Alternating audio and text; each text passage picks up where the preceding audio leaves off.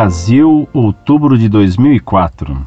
Caro professor Orlando, primeiramente, meus parabéns pelo ótimo trabalho desenvolvido no site da Associação Monfort. Minha dúvida é a seguinte: é verdade que São Francisco pregou em favor das cruzadas?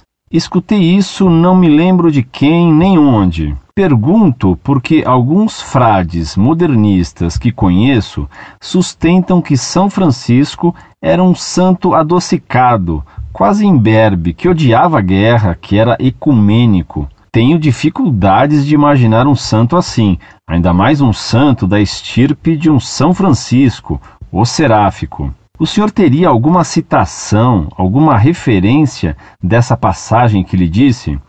Desde já, muito obrigado. Muito prezado, salve Maria. Muito obrigado por seu elogio e parabéns ao site Monfort. Peço-lhe suas orações por nós. Pobre São Francisco, tão mal compreendido hoje e tão abandonado e até de imagem deformada.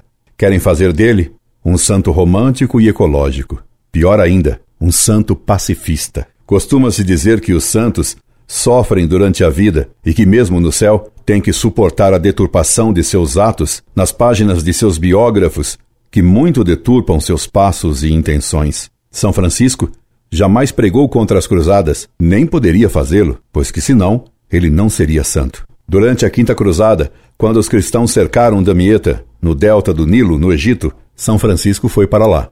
O cerco durou 17 meses. Certa vez, São Francisco teve uma visão de Deus que lhe disse que os cristãos seriam derrotados num combate que preparavam. São Francisco os preveniu, mas não foi ouvido, e nesse combate os cristãos perderam seis mil homens. Mas o cerco de Damieta prosseguiu. São Francisco, então, resolveu ir até os maometanos para tentar convertê-los ou morrer mártir. Foi até as tropas maometanas que aprisionaram ao santo e ao frade que o acompanhava, batendo muito nos dois frades. Levado diante do sultão do Egito, Malek Kamel, São Francisco pregou valentemente o cristianismo, a Santíssima Trindade e atacou Maomé de modo nada ecumênico. Queriam matá-lo por isso, mas o sultão não deixou. São Francisco desafiou então os ulemás maometanos a entrarem com ele numa grande fogueira. Quem saísse vivo da fogueira teria provado que seu Deus era o verdadeiro. Nenhum ulemá aceitou entrar na fogueira. São Francisco propôs então a Malek Camel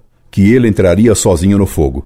Caso ele morresse, seria como punição de seus pecados. Caso ele saísse vivo, seria a prova de que o cristianismo era a religião verdadeira. E nesse caso, o sultão deveria se fazer batizar com todo o seu povo. Desta vez, foi o sultão que ficou com medo. O sultão Malek Camel de medo de ser deposto pelos seus homens, não aceitou nem essa proposta. Ofereceu então muitos presentes ao santo da pobreza, que os rejeitou todos. A pregação de São Francisco, que foi ouvida até pelos lobos, não foi aceita pelos muçulmanos, que provaram assim serem mais duros que os lobos. Malek Camel deixou partir São Francisco, que voltou ao campo cruzado. A guerra prosseguiu e, depois de 17 meses de cerco, Damieta foi tomada. Hoje, se procura denegrir São Francisco como se ele tivesse combatido a cruzada.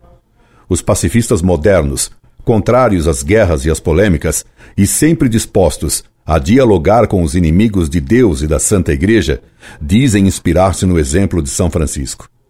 Se fossem sinceros, eles deveriam ir até os inimigos de Deus e, como São Francisco, pregar a eles a religião verdadeira com destemor e atacando as falsas religiões assim como São Francisco atacou Maomé diante dos maometanos. Se fossem mesmo sinceros imitadores de São Francisco, esses pacifistas deveriam propor, como ele, entrarem numa fogueira junto com os hereges e ateus para ver quem sairia vivo. Desconfio de que ninguém aí sairia vivo. Mas, assim como não houve nenhum ulemá disposto a aceitar o desafio de São Francisco, duvido que qualquer padre pacifista e ecológico atual enfrentasse o fogo de um palito de fósforo para defender suas heresias. O que prova nesse caso da vida de São Francisco é que certos hereges e infiéis, nem com o exemplo de um santo como São Francisco, se convertem, nem com a promessa de um milagre. Ora, se nem a santidade de um São Francisco conseguiu converter certos pecadores,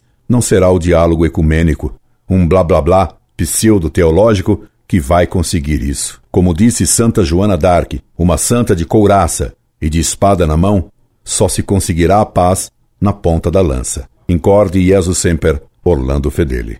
PS. Conheço poucos livros sobre São Francisco. Um, ruim, é o de Jorgensen. Um livro sobre o franciscanismo que lhe recomendo é a tese de Nachman Faubel, A Luta dos Espirituais Franciscanos e sua contribuição para a reforma da teoria tradicional acerca do poder papal.